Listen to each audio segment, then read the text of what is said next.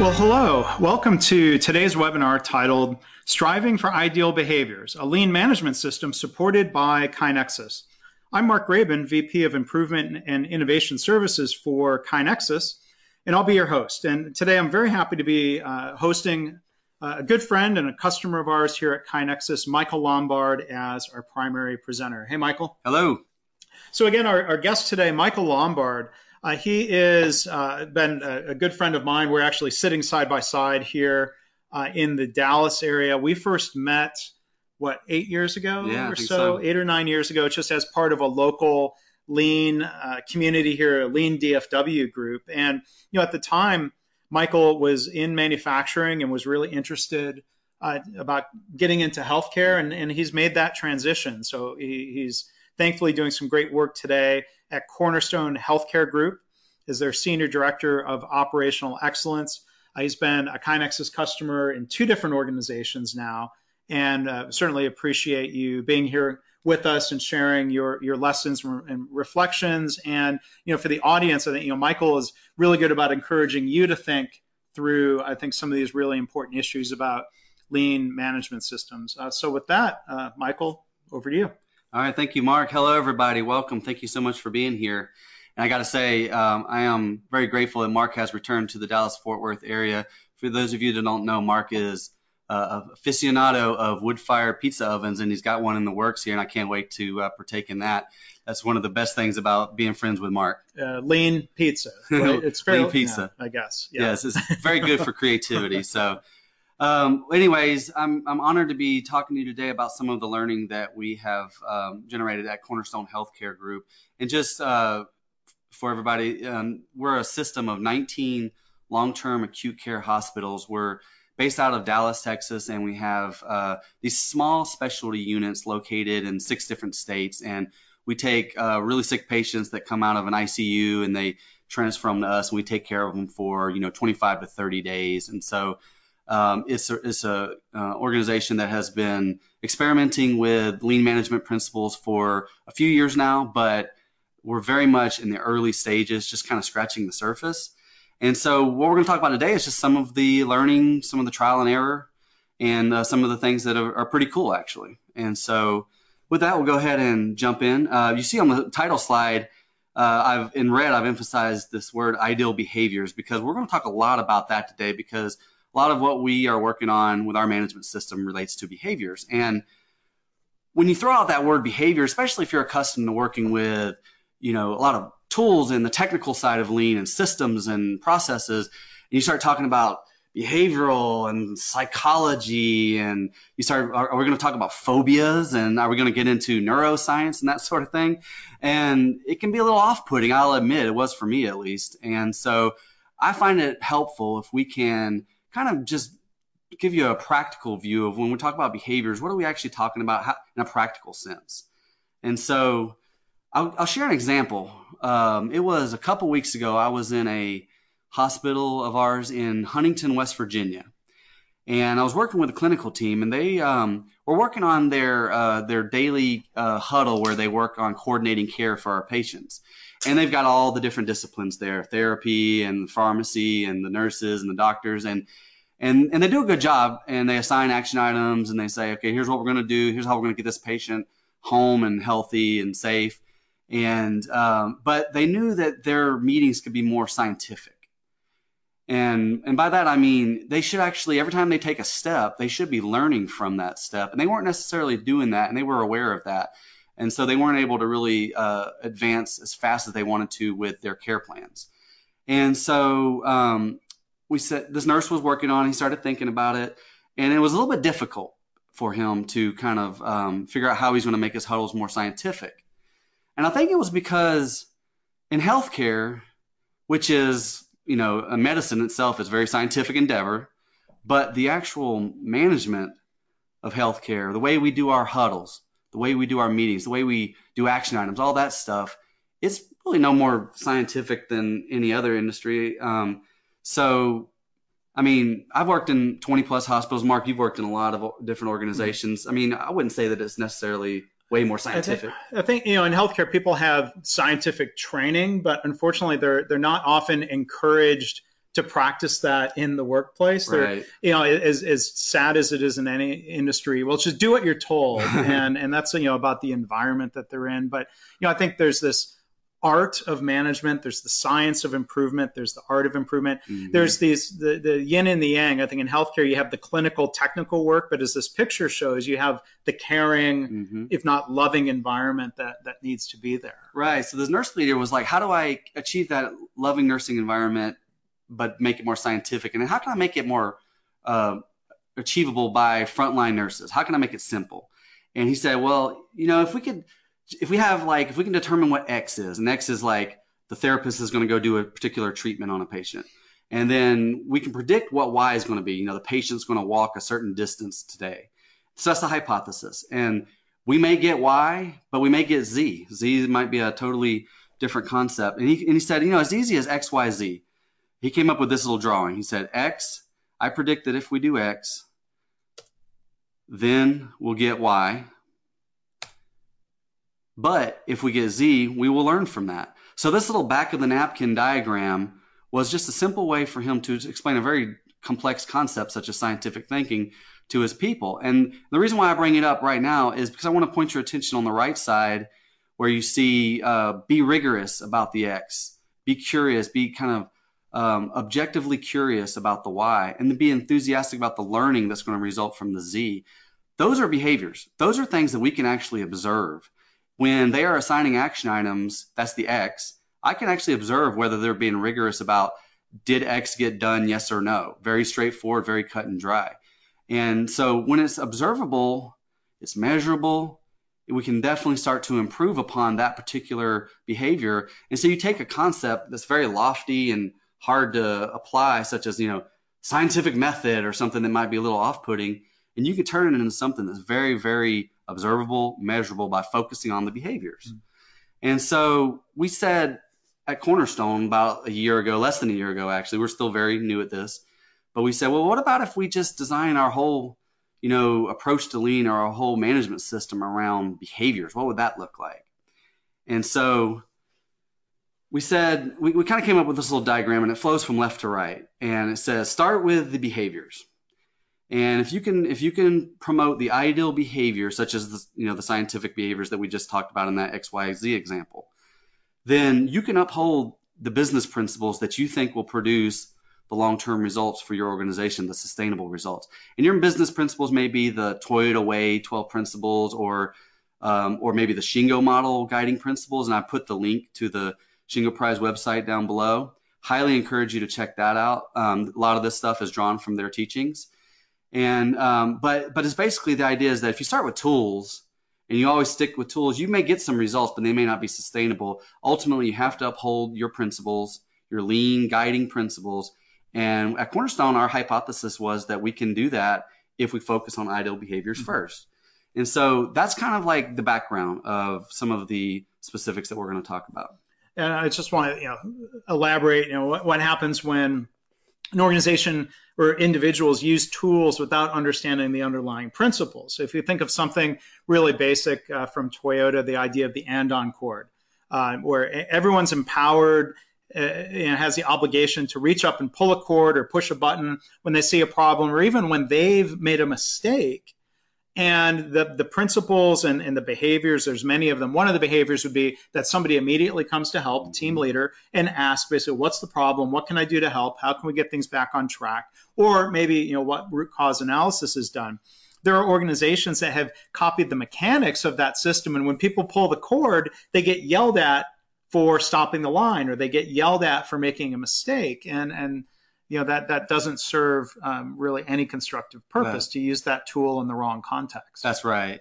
That's right. And we went down that road. We went down the tool-based approach, and we had to kind of unwind and go back to focusing on can we can we demonstrate ideal behaviors. Unfortunately, it was it was confusing because there's so many different behaviors and which are the right behaviors and and it was all new to us. We weren't used to focusing on behaviors. It was more we were used to focusing on tools. So fortunately, the Shingo model also provides a way of organizing behaviors.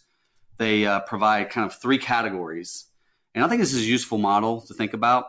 There are certain behaviors that help you align. So figuring out what are the right things for us to be working on. There are other behaviors to help you improve. And so that is once we know what the right things are, let's do them right. Let's do them better than we're than we're doing them today. And then of course, you have to while you're doing that, enable your people. So use the act of improvement as an opportunity to develop your people, to bring more people to respect their capabilities and bring everybody into the improvement work and, and let them achieve their maximum potential.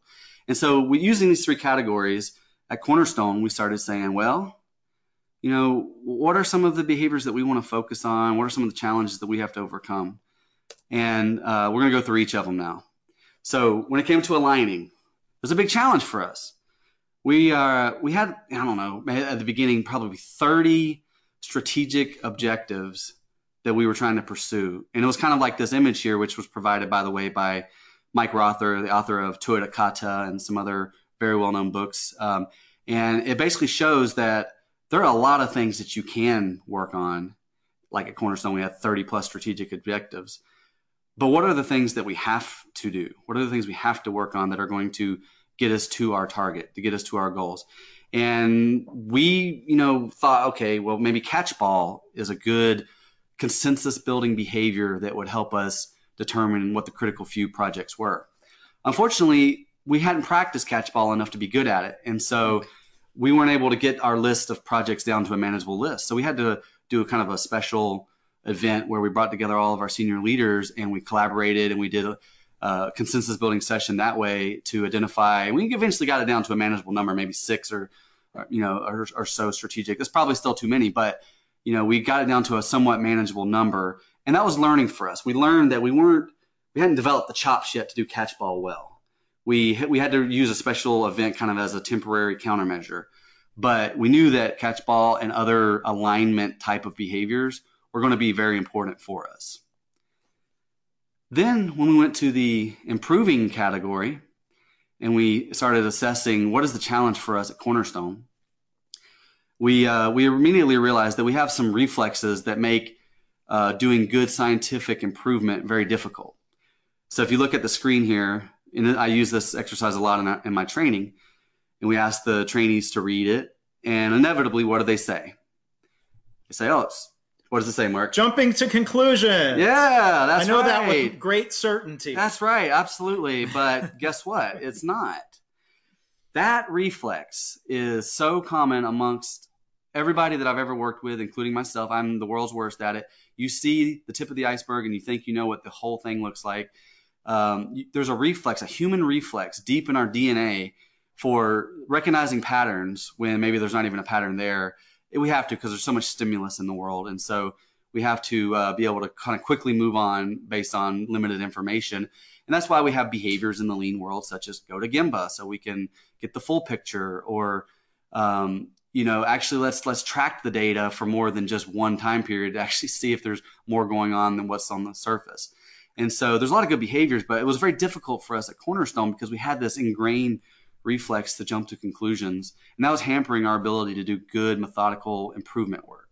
I think there's also a difference between the mindset that says we know answers versus we will figure out things and test it over time. And you see that whether that's solving a problem around why um, that infusion pump keeps breaking, to uh, figuring out, you know, a three-year or a five-year lean transformation plan that people say, well, we're going to work for a long time, months and months, and build this three to five-year plan that we know is the right plan. I think, well, that that might be a helpful exercise, but maybe as the first step in a larger scale plan, do, study, adjust cycle. Don't mm-hmm. expect that that plan is going to be just executed uh, as designed over three to five years. So right. it's, a tough mindset to change. It's right? very tough to be able to accept uncertainty mm-hmm. and take confidence in having a good scientific approach to dealing with the uncertainty. And that's what we, we started thinking about what behaviors at Cornerstone would help us. And we identified something called the improvement kata. And we'll talk a little bit more about that, uh, the specifics of that in a later slide. But it's just basically a way to retrain your brain to uh, be very iterative in the way you think, uh, to accept uncertainty, to, to, be more scientific in how you approach improvement, and not jump into conclusions. And so that was that was some of our challenge with improving. And then on the enabling side, you know, the challenge was how do we get all everybody, if we truly respect everybody's ability to be problem solvers, to be innovators, to be contributors. Let's how can we bring them all over onto the the lean management side? How can we all enable them all to participate in meaningful improvement work? And you know, we can try things like experiments, I mean, uh, training and that sort of thing, and try to bring a big batch of people across um, through the bottleneck all at once. But it's very difficult. The limiting factor for us at Cornerstone was we just don't have enough coaching bandwidth or or capability, and it was a slow. That's probably the most difficult, most vexing thing that we've dealt with in our time at Cornerstone. And so we started identifying behaviors such as the coaching kata. If we can practice a structured coaching routine over and over again, we can get better and then we can start teaching more and more coaches and it could kind of grow exponentially. But we're not there yet, but we know that that's a behavior that we want to focus on. So we started batching, you know, all these behaviors together and typical fashion, we just kind of threw them into a bucket and um, we said, well, what behaviors are actually going to help us most to align, improve, and enable? And this is kind of what we came up with is just a big, this is just a partial list, but a big list of, of behaviors. And we started trying to map which ones are the alignment ones, which ones are the improved ones. And, and it became very obvious very quick that we were not really prepared to uh, make these behaviors become a way of life, make these behaviors become a habit. And it was because we really didn't have the underlying mindset necessary, I think, and we didn't have enough practice at these behaviors to do them properly. So, for example, a gemba walk, that can be every, anybody can go do a gemba walk. We actually have leader standard work that says CEO of the hospital will go do a gemba walk once a week, but it can just be a thing where they're just crossing the T and dotting the I. They're maybe doing some walking around saying hi, and that's great. However, man, what about that gemba walk was treated as an experiment? If the hypothesis was that we are performing the work according to the standard work and we want to go observe and test that, and then we'd be excited about it if we find a deviation because that might be an innovation. It might be an opportunity to do some coaching. And but we weren't seeing that. And so we knew that we were kind of it was almost like we were building on quicksand. And we realized very quickly that none of these behaviors were really going to become habits, become a way of thinking until we provided a solid platform, a solid foundation for improvement, a way to practice these behaviors and get repetition over and over and over again. And so that's when we realized at Cornerstone that we needed a system of ideal behaviors, a system of practice of these different ways of thinking in order for us to be on solid ground. And so going back to that model that you saw before, we just kind of layered this, uh, we, we added this, this block at the bottom that we call our True North Management System. And at first glance, you might say, well, wow, that's kind of that's rather ill defined. There's really not much detail there. And actually, that's by design. And it's because two things, two reasons really. First of all, we're less than a year in. Okay. We haven't figured it all out. We don't know what are all the inputs, processes, and outputs of our management system yet. We have, however, identified some tools um, that we see as useful in um, promoting some of these behaviors, but we, we haven't we haven't got there yet. We're still early on. The the second reason that we kind of leave it very nebulous like this is because it's constantly changing. We're constantly experimenting and testing new tools, new inputs, new processes, and seeing what the outputs are. And so, really, there's no point in time where we can ever lock it down and say this is what our management system looks like. We rather instead we focus people's attention on the top part of the diagram, the ideal behaviors that drive the business principles that drive long-term results, and just accept the uncertainty that the management system is going to constantly evolve. evolve. Now, that being said, there is a tool called KaiNexus, which you're probably familiar with, but um, if you're not, um, you, you, can definitely go check out their website. Uh, I assume you are if you're on this webinar, you're familiar with it, but uh, cloud-based solution that um, what we what we view it at Cornerstone is that it gives us a platform of tools. Uh, it's robust enough to uh, offer you know lots of different tools. We don't have to use them all. We only use the ones that can you know be verified to actually support the behaviors that help us align, improve, and enable. And some of them appear, at least in this early stage, to be very useful in supporting some of these behaviors. And so we're going to share some specific examples with some screenshots here. So we'll start with aligning. Um, one aspect of KaiNexus that has helped us align and is not really intuitive on the surface, but is what they call attributes. And so when you um, go to deploy KaiNexus in your location, you will identify what attributes do you want uh, people to be able to tag their projects to. When they, whenever they enter a project, um, do you want them to be able to tag it to a certain priority level, to a certain challenge, to a certain true north metric? And um, it actually kind of forced us to clarify what this was for Cornerstone. We had, like I mentioned, like 30 challenges. We had to distill that down to a half dozen or so just to be able to fit it into the list, the drop down menu in KaiNexus. So it's like the, the tool is actually almost mistake proofing your, your, your strategic planning. Th- thanks for viewing that as a feature, not a limitation. That's right. That's right. And so, um, and then same thing with our True North. We identified a, a set of eight metrics that we felt would be our balanced scorecard that we wanted to focus on, not the 50 metrics that we were doing before. And on the next slide, you'll actually see um, what that drop down menu looks like in some of our True North metrics.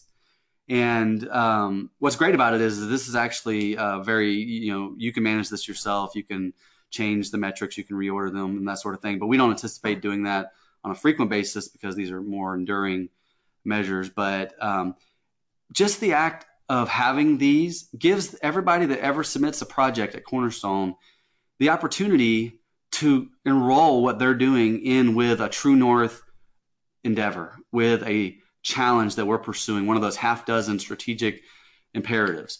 They can enroll themselves. They can say, hey, look at me, I'm working on this project and it relates to this true north metric. And that just from a, I don't know, like a psychological perspective, I think creates a lot of self alignment. But then you flip the coin from the organizational perspective, we're kind of subconsciously nudging folks toward improvement work that happens to align with our challenges and our true north. There's no business rule that says you can only do Kaizen if it relates to uh, one of these priorities. That would be totally counter to the spirit of Kaizen. But if we can nudge them a little bit and say, hey, wouldn't it be awesome if what you're working on would actually directly support one of these priorities, and that's not a bad thing at all.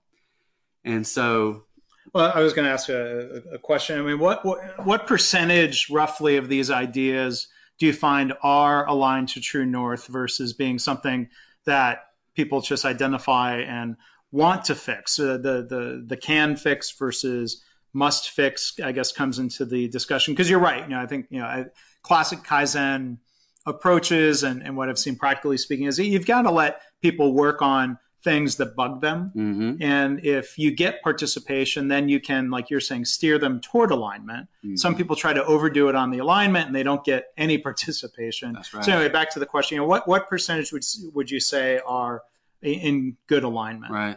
Well, you notice, you know, we've left these fields as optional and we want it to be very much a voluntary kind of thing. And so, you know, but even with that, I would say because of the way that we've deployed it with this kind of built-in, you know, the act of deploying KaiNex has actually helped us clarify what our strategic priorities were and communicate that. Um, I would say, you know, probably 75% of the projects that are currently being worked have some sort of alignment with one of these priorities. Now, that's not to say that within those projects there may be dozens of tiny little PDCA cycles that are going on that um, they may go off in all kinds of different directions, but they're learning every time they do one of these. But when it comes to like the, the major projects that we're working, the, the majority of them. Okay. And there's a question that came in from George. Let's go ahead and address this. Um, what does create kata mean? I think you're, you're going to kind of, I think in your next slides, kind of talk through an example because mm. what, what you're showing here is you've kind of scrolled down after you've entered the basics of right. an improvement or of a kata cycle. Right. right? Yeah. Yeah. We're going to, we're to get to a slide that kind of goes through what the improvement kata project template looks like. We'll get to that momentarily. Okay. okay, so another tool that helps us align is huddle boards. And so, you know, KaiNexus has pretty easy to create uh, huddle board functionality where you can drag and drop tiles. And what you're looking at here is a lane that consists of three tiles. And we've created standard work at Cornerstone that says, here's how we want our huddle boards to be structured. You know, typically each huddle board has four lanes and each lane has these three tiles. And you see that there's two run charts and one project list that make up a lane. And so we've created leader standard work that says first start with the left tile, and we would like to see if you're going to focus on a metric that ties in with our true north, one of our true north metrics. And from there, move on to the second tile and see if you can, through the catchball process, identify a, uh, a driver metric, something like cost per patient day that can drive profitability. So the second metric actually drives the first. And And so what we found was if we just create a lane and we leave the run charts blank, that actually creates kind of a visual pull. It's like a, a space that begs to be filled. And what we saw was a huge increase in the behavior of catchball, the back and forth iterative consensus building behavior.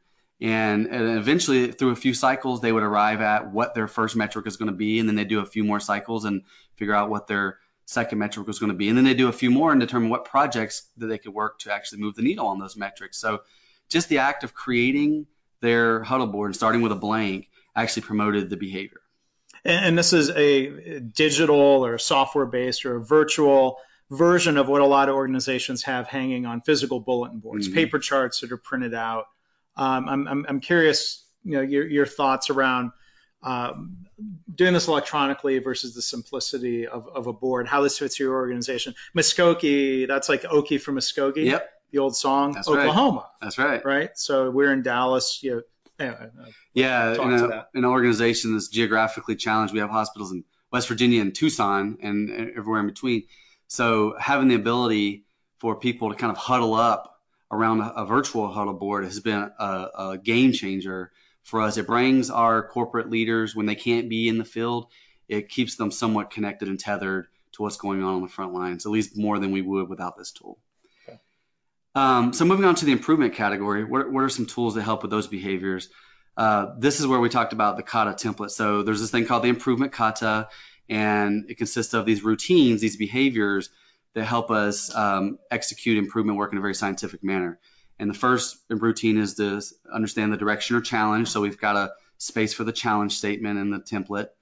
And then the second routine is to understand the current state. And so we've got a place for the current condition of how the process works today, a place for the current performance of that process. And then the third routine of the improvement kata is understand uh, what your target condition is, your your short-term bite out of the apples towards that challenge. And so we have a space for that. And so the template actually just kind of, again, it's not um, that we're going to get a perfect demonstration of kata for people that are new at it, but it's at least starting to hardwire in their brains. They're starting to see the kata flow by the way the, the template is structured. So that's been very helpful. And that's the same thing you see with like A3s that are, have a a standard structure to them. We've just incorporated that into this digital version, basically. Yeah, and just to clarify, um, you know, th- this is a screenshot from the software where these would be fields if somebody was uh, creating a, a, new kata, uh, entering that challenge statement, entering the current condition. They're they're typing this into the system. They're hitting submit. Michael, you as a coach, you get notified about these, right? That's right. That's right. And so you can you can practice the behavior of coaching while what we call the learner practices the behavior of the improvement kata. And we can kind of assess, and I'll show you an example on the next slide. Um, here's the details of one of our kata projects. So when we say create kata, we're creating a project using the improvement kata pattern. That's what was meant by that uh, previous slide where you saw the where it said create kata. And so you notice right off the bat, okay, that challenge statement, that's not the best challenge statement in the world where's the measurable piece of it? You know, where's the time-based piece? So what's great is as people are doing their best to do improvement kata, um, the coach can, and even secondary coaches, people that are kind of overseeing the coach's work, they can kind of have transparency and see where we have gaps. Okay, we're really good at challenge statements, but we're not so good at hmm. analyzing current condition. And so it's just shining a light and surfacing issues through the use, making making the work visual. What so in in your coaching of somebody, Michael, if you're looking at this would it be better to be more specific about what's meant by quickest or most accurate? Is yes. that what you're what yeah, you're saying? Yeah, they may start off with even a, a, challenge statement that's not as good as the one you see here. It may just be we want to be better at you know uh, site neutral patients, and then you may have to coach out of them. The next time you go to coach them, they may get a little bit better at crafting a challenge statement. But over time, through the coaching kata improvement kata pattern, they start arriving at much more specific, measurable, time-bound challenge statements. So that's just one example. Uh, but again, it's not about the tool. It's not about the template per se. It's about does it help with the behavior? And we're still experimenting with what our template should be. Maybe it's too complicated. Maybe it's maybe it's missing something. We st- we're still tweaking it and kind of like experimenting with how to drive that improvement kata behavior. And uh, another tool that helps us improve and be more scientific about the way we improve is the use of the run charts. And um, we traditionally at Cornerstone would use, um, you know, um, balance scorecards that just show the number. It's not visual. It shows red or green, and sometimes you can get fooled. You can see several months in a row that are in the green. You think everything is good, but the trend is actually headed in the wrong direction. Whereas if you saw this run chart, if you saw this just in a table, the black line represents the actual results. You might think, man, this this is a bad process. They're struggling because uh, they're always below the goal, the green budget line. But if you saw this visually, of course, you're thinking, well, that's a positive trend in the right direction. So the tool helps us uh, not have that knee jerk reaction to just overreact whenever a month or two is behind budget, but rather start to look at trends. I'll, I'll speak as the uh, the SPC nerd and say I don't know if that's a trend or just variation around. Yeah, it could be. It could right. be, but at least we're having the conversation. Yeah, and we're starting to ask: Is are we picking up on a trend? Are we actually uh, seeing any? What what kind of variation are we seeing? And then the other behavior that we think is, is very useful is uh, the use of that red line, which represents our target line. So if somebody is way behind budget, it can be daunting and uh, it can be very difficult to ever see the light at the end of the tunnel. So the use of like an intermediate, like a stepping stone, which is in the case here is this red line, promotes the behavior of take the big challenge and break it down into a bite-sized, manageable, some something that you can achieve over the next couple of weeks or a month. That gives people, I think, a little bit more uh, courage to go out and try things. So was that red line that that intermediate target bumped up because it seemed like there was some progress on the actual? Yeah, they're kind of like experimenting with, you know, we implemented a certain process, we saw an improvement, we didn't quite get to our target, but we're about to execute another change to our process that we think is going to get us another little bump. So they're kind of continuing to step their way up towards the overall goal of a of achieving budget, and that's a good behavior that we like to see. And uh, so moving into the enable category some tools to help us with those behaviors. There's a team function within KaiNexus, and um, we created some standard work around if you're a sponsor, that means that you are officially the coach, you're practicing the coaching kata. If you're a facilitator, you're going to be in the role of learner, you're going to practice the improvement kata. And so, uh, just the act of having that formal designation of you are the sponsor, you are the facilitator, has helped us formally establish these coaching chains. And we mentioned earlier, we think that's one of the key ideal behaviors for us is the coaching. And so we want to see that aligned from top to bottom in the organization. And this helps us manage that aspect. Then also you see in the followers section, that allows interested parties such as maybe a subject matter expert that, you know, we have a corporate subject matter expert on a particular topic. They can see what's going on in all 19 of our facilities and kind of follow the work and then help cross pollinate some of these ideas. And that's a way of enabling our people um, to uh, go experiment and see if what's working as a best practice at hospital A might work in hospital B. Can you go test that? That's a kind of helps speed up the experimentation process.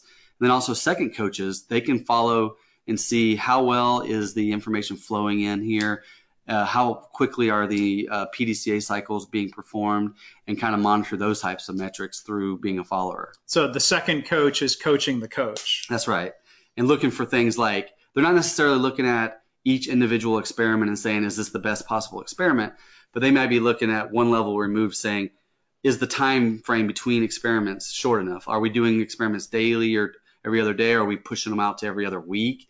We want rapid improvement. So kind of focusing on is the coach really setting up uh, the right expectations and the right cadence with the with the learner. Does the coach of the coach ever get a coach to see how they're coaching the coach? Absolutely. it's a chain of coaching. the CEO coaches the VP of Ops, who coaches the hospital CEO, who coaches the hospital mm-hmm. director, and so on and so forth. So uh, with nested projects, which is another thing that KaiNexus helps us do, the same project you could be the, both the coach and the learner and a second coach on and, and, and not to get too sidetracked on this, but uh, you, you bring up a really interesting point this idea of coaching down through the whole organization, maybe also coaching up. But you know, the, the, I think the difference between an organization like Toyota, where everybody generally has come up through the ranks, they've been executives have been in that culture for decades. Um, that gives them a unique ability to coach back down through the organization, people who haven't been there as long, people who are at lower positions.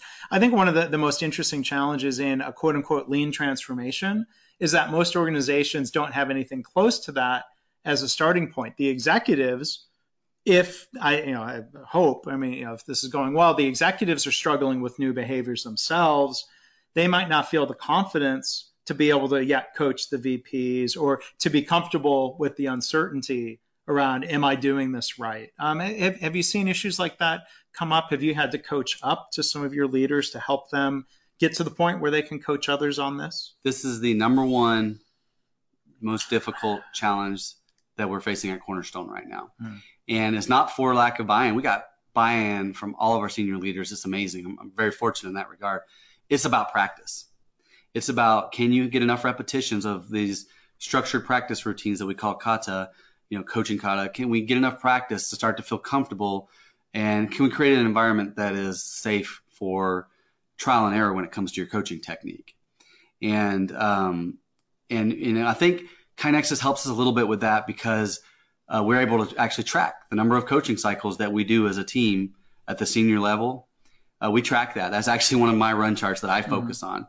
And uh, and so again, when you start to focus on behaviors such as coaching, then something when you distill it down to something very simple, you can start to observe it, mm-hmm. you can start to measure it, you can start to really work on it, and um, and but it's still incredibly difficult. It takes a lot of practice. Another way that KaiNexus helps us enable our people, well, we always heard that I love this lean stuff. I love doing improvement work. I just don't have time to do it. Well, we found we did a time study of all of our leaders across the company and found that they were spending an inordinate amount of time working on reports and attending meetings to review those reports, phone calls, conference calls, etc.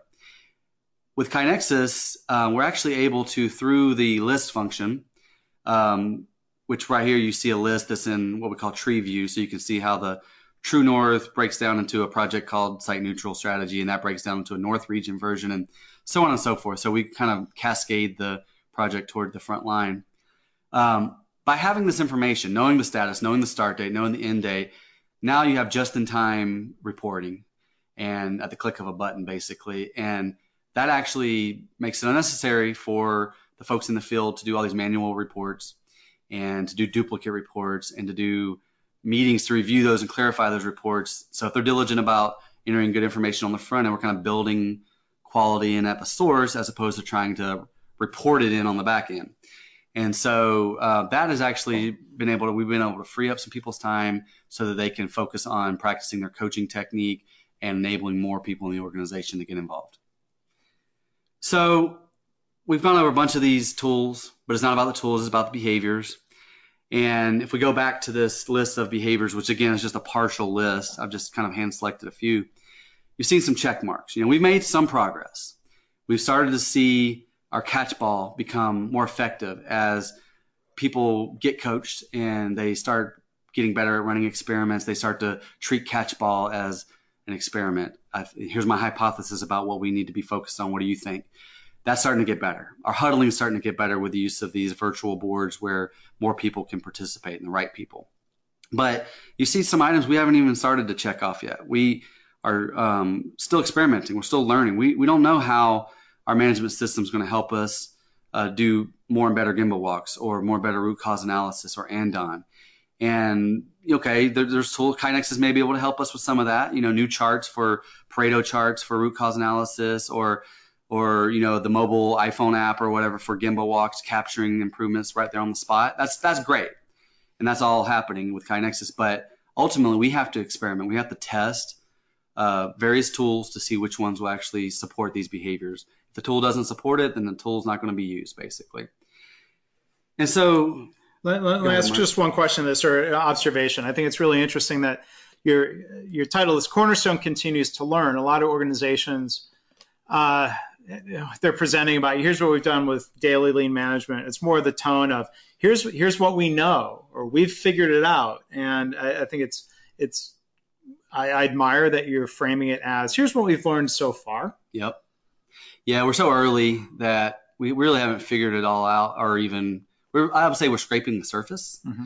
Um, but we have figured out that we should start with behaviors and the, specifically the ones that uphold our lean principles and um, and we should simplify those behaviors down to something we can observe and, and measure and we should have a system that helps with that and if you want to distill it down even further because let's face it this is a big challenge to like try to for cornerstone to try to design a system around behaviors we've never done that at cornerstone mm-hmm. so it's a big challenge for us and, and so one other comment here i think it's interesting also you describe these as behaviors, these nine boxes. You know, some organizations might say, well, these are tools.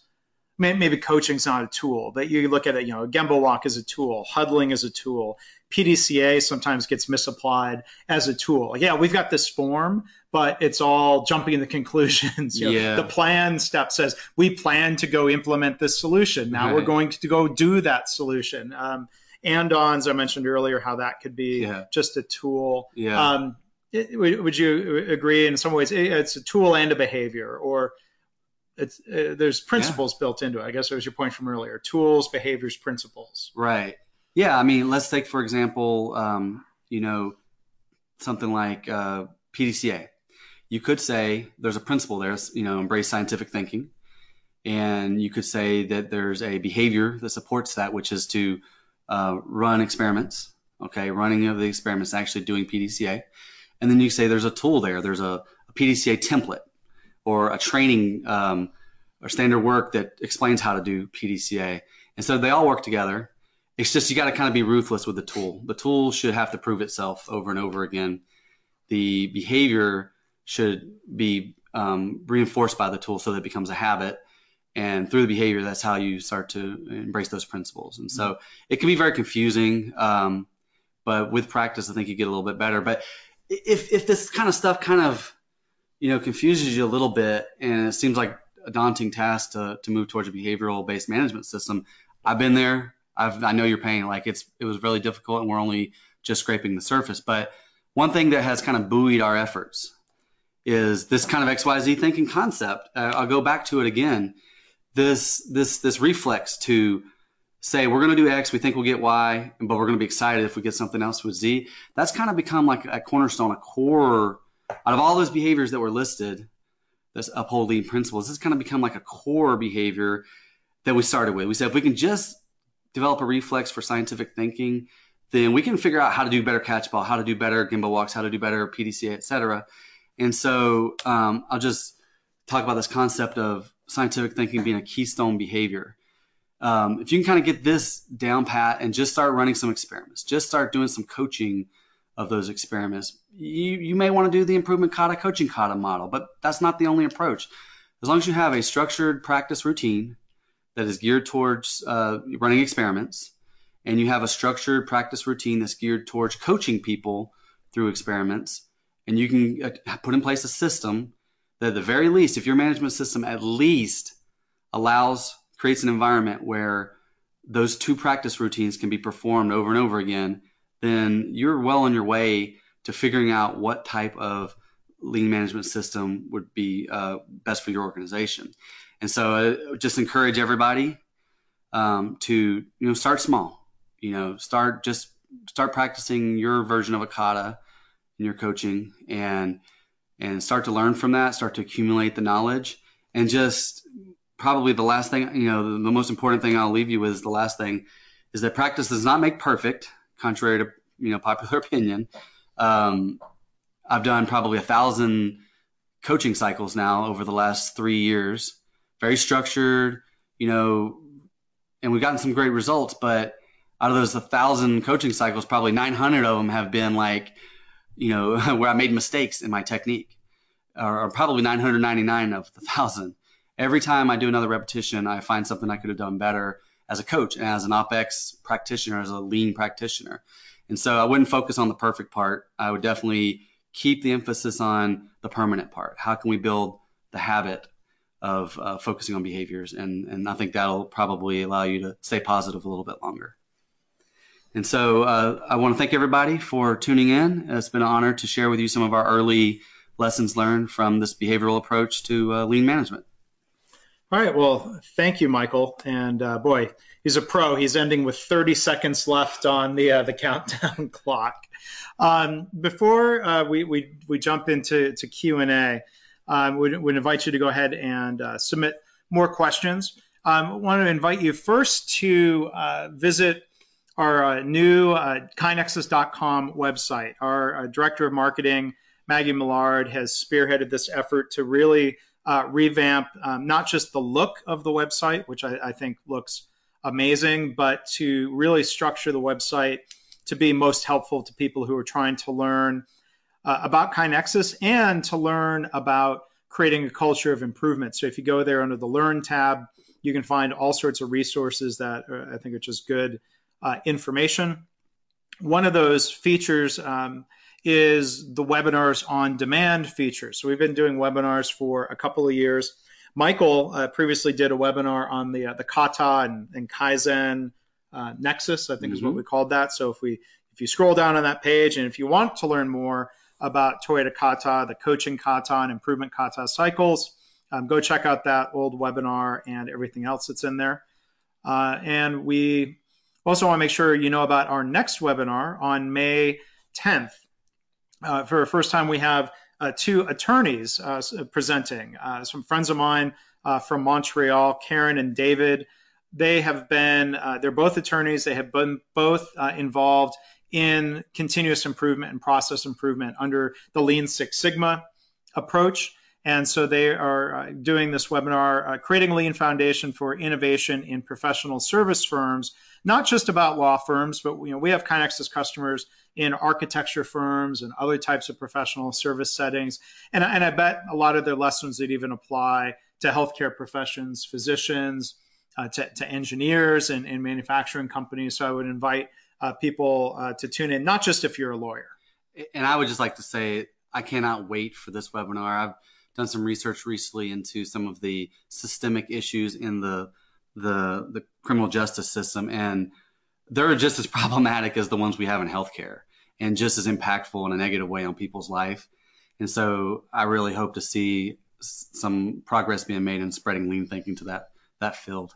Yeah, there's uh, as in anything, a lot of waste, a lot of delays, a lot of rework um, the idea that we're going to just pass our costs along to the customers. Um, Karen and David and, and, a number of attorneys, whether it's under, under the banner of Lean or not, are trying to do basically what healthcare would call value-based purchasing. Instead of just billing by the hour, somebody wants to come to them and say, well, what is it going to cost you? You know, kind of do a bid for this legal job. Mm. And so I think that's one illustration of customer value or trying to make sure you're delivering value, not just charging for what you do, which is also along – habit in healthcare. So uh, David and Karen are great. I did a podcast with them through my Lean blog podcast series a few years ago. Uh, if you want kind of a preview, if you want to hear from them, go to Lean blog, uh, go, to actually leanpodcast.org and look for that episode with them. And um, so with that, uh, want to make sure we, we go through uh, our questions. So uh, George asked uh, another question. Thank you for that, George. Uh, to Michael, do you agree that before a leadership team can roll out the kata process, that they have to become adept at it themselves through planned practice routines where members of the leadership team serve as mentors and mentees with each other, focusing on their specific work processes? Yeah, I've experimented with with multiple ways of doing that. Um, you know, sometimes it's best to do you know, uh, have have a senior leader both be the learner and be practicing themselves getting their hands dirty and starting to coach others and trying to spread it at the same time. Um, for certain situations, that can be effective. Other times, I've done it to where we just put together an advanced team, a select group, some senior leaders, some mid-level leaders, some frontline leaders, and we we chose a project that crossed a value stream project that crossed over the various departments and we had a very specific time frame, like a six month period where we just confined our kata practice to that group. And to be honest, there's like pros and cons to both ways. Hmm. I think probably the best approach is just to, um, you know, create a, a, a, challenge that you want to have a certain level of kata practice for your leadership team by a certain date. And don't focus on how good they are at it, but just the number of repetitions that they can get and in the course of a week or whatever create that challenge, and then start uh, running experiments to see what combination of kata practice configurations would actually uh, see your, your number of coaching cycles in a week go up. It may be round robin style where they coach each other. It may be what I mentioned earlier with the advanced team. I've done it probably a dozen different ways, and they've all had their pros and cons, but you got to find the right mix for you. Mm-hmm. Um, I want to delve a little bit into the idea of principles or the process you went through at Cornerstone and defining the principles. How many of those principles were already sort of held and practiced by Cornerstone versus somebody asking, well, what, what are the lean principles that we need to sort of bring into the organization or strengthen? Yeah, I think um, we didn't really have much of a focus on principles. We we had a lot of lean competency in terms of we know like doing A3 problem solving is a great you know thing to do, or you know doing team huddles is a great thing to do. Um, but we had not really connected it back to a set of principles that we could say these are the ones that produce sustainable long-term results. We were a little bit more tools focused and uh, and results focused, but you know you can be results focused through principles. And and what the, you know we learned that through uh, the Shingo Institute. We we went in a class by Jake Raymer. If anybody ever gets a chance to go to him, he's phenomenal at explaining this concept. It's very difficult. It was eye opener for me. I thought I knew something, and it turns out I was really at the beginning, and he helped me see that. And so we've you know we've started to embrace the uh, Shingo model guiding principles. Yeah, and I, I was thinking about that. Um, yeah, I'm glad I'm glad you brought up the Shingo model again. The link was there in the website or uh, in, in, the slides, or you can find the website by searching for um, the Shingo Institute or the Shingo model. Um, related to that, uh, Amit, uh, so for one, he said great presentation. He asked, you know, have you explored how to define what is a behavior versus a principle versus a tool? I think the, you know, the Shingo model yeah. provides some guidance around that. I'm curious if you can elaborate on that a little bit. Yeah, um, I will state up front, I'm not the expert like a, like a Jake Raymer is or somebody from Shingo, but um, my interpretation is that principles are universal. They are things that have been proven to be effective in a wide range of business settings, and such things such as embracing the scientific method. Um, from the the scientific revolution on, we've seen that method applied to multiple cultures, multiple industries, multiple endeavors and that iterative approach to learning is effective. We've seen that, we believe that. But it's it's lofty. It's not something that I can go do right now. Behavior is something I can go do right now. I can observe it, I can measure it. It's it's more tangible. Whereas a tool is uh, something you know it could be a virtual tool or a physical tool. It's just something that makes the the job easier. And so I could apply this to you know, I used to work in the construction business, and you know, we had principles such as um, you know, build quality and at the source. You know, um, the behavior would be you know, measure twice, cut once. We can observe that. Did the carpenter measure twice before he mm-hmm. cut? We can emer- we can observe that. We can measure that. And then the tool would be the you know the uh, the tape measure. I think that's a great example. And you know, you, you talk about observing the behavior it's possible sometimes to observe a behavior that's not taking the underlying principle into account. Okay, you observe someone measuring twice and cutting once. Why do you do that? Uh, because I was told to, and because I get in trouble if I don't. You know, it kind of makes me think about uh, hand hygiene compliance in a hospital. Generally, mm-hmm. you know, it's not an education problem. People know what they need to do. But you know, the Wall Street Journal had an article this morning about which is most effective: the three-step method for hand washing taught by um, uh, the CDC versus a, a five or a six step method taught by the World Health Organization. And they so, well, the, the, the WHO method is more effective, but it's also actually harder for people to actually do. And, you know, talking about, well, you could observe hand washing as a behavior. The principles, I think, would include, hopefully, patient safety truly is a top priority. We do everything we can to protect patients from infection.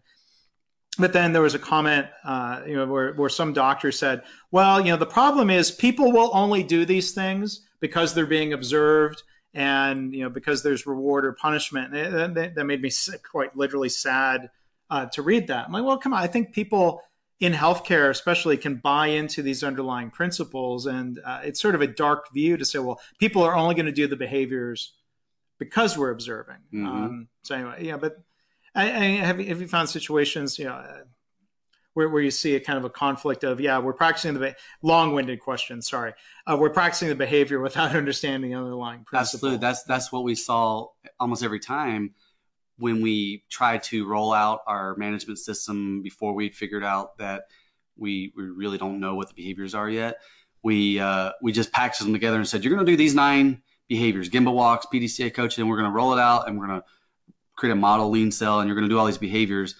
And we had not, we were building on quicksand. We didn't have the underlying, mm. what I, what I refer to as like a, a keystone uh, habit, which is the scientific way of thinking. So if you do acquire that scientific way of thinking, you start to challenge the behaviors and you say, is the behavior of doing this Gemba walk, if we're actually doing it correctly, then it should show up in the results. We should start to see the fruits of that effort. If we're doing it just as a cross the T, dot the I type of thing, we're probably not going to extract the full benefit out of that behavior and it's not going to show up in the results. Mm-hmm. And so if you can, and that's probably the thing that I've most recently started to experiment with with my coaching technique is actually, um, so I've moved from talking about tools to talking about behaviors, but can I actually tie it back through the principles to results mm-hmm. and actually speak in the language that a senior business leader would understand by helping them see the whether the behavior is actually producing the result and that being kind of a an indicator of whether we have the underlying principles or not. Yeah, and and Dave asked a couple of questions about you know the the need to observe the results of a tool. Um, you know, if you're following uh, the process or the behavior of measuring twice and cutting once, but um, you know, you want to be careful you, you, still don't get the wrong result. Don't you need to do both? I, I, assume that means, or maybe Dave, you can type and clarify. Don't you need to focus on both tools and result? I, I think there's a similar lean idea around, yeah, we're process focused, but of course results matter. But the mm-hmm. idea is the right process brings the right results. We're not saying, oh, well, just focus on process. We're never going to measure because I bet it works out. Well, no, you, you, you need to do both, but you're also not just hammering people to get the result no matter what. That's right. Yeah, with the with the Shingo model, that's where you start with as results, and you say what principles and behaviors will produce those results, and then what systems and tools can help with those behaviors. And uh, there's an alternative path, which is results at all costs, basically. Mm-hmm. And if you if you don't go through principles and behaviors, and rather you just go results at all costs, you'll probably grasp for some tools that are going to get you some quick wins and that sort of thing. But ultimately, it's fool's gold. It you know doesn't provide the sustainability that you want.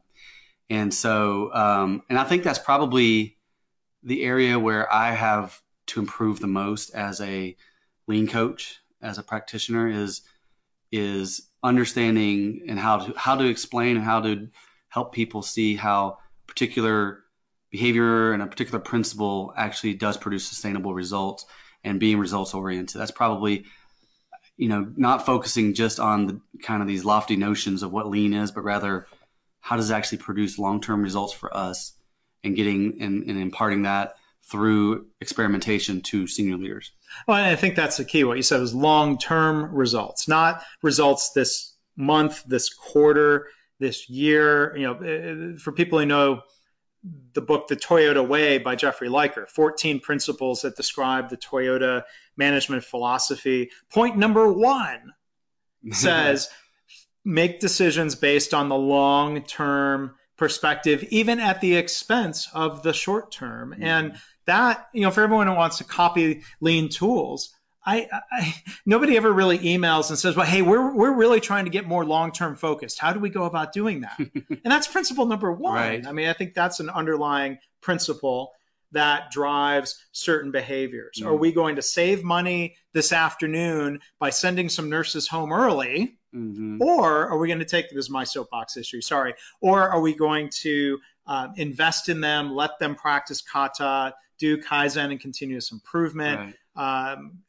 you know that that's I think the other great struggle in lean. Yeah, and so you know when I work with our executive team, you know it's very easy for them to say, well, if we had this policy of flexing staff up and down, you know, we could save this much money per year. It's very straightforward how those short-term, you know, measures could get you uh, short-term results. My job as a lean coach is to I got to experiment with the way I coach to figure out how to be able to have that same straightforward uh, connect the dots between go with instead of doing that short-term decision, go with this longer term decision. And here's how that's going to play out in terms of your results.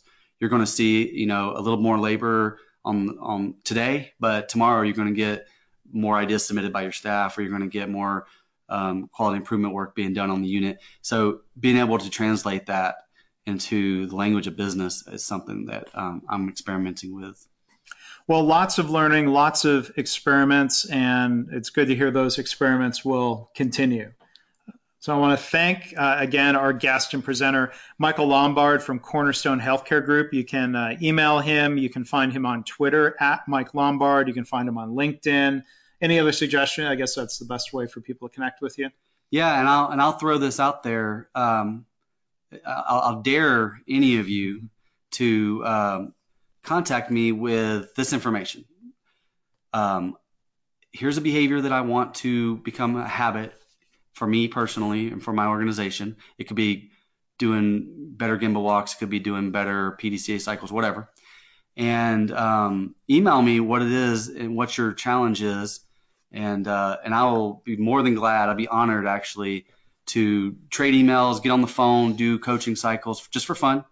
Uh, it's a way for me to sharpen my skills, and if it helps any of your organizations, then it's well worth the effort. And so I dare any of you to email me with a behavior that you want to work on becoming a habit, and we'll do some some coaching cycles on that, and we'll both learn. Okay, an opportunity more than a threat, an invitation, or uh, not not right. not uh, you know a good a good challenge or not not a threat a dare. Um, uh, an opportunity not a dare. So thank you for that challenge and invitation michael. And uh, thank you again for being uh, our presenter today. My pleasure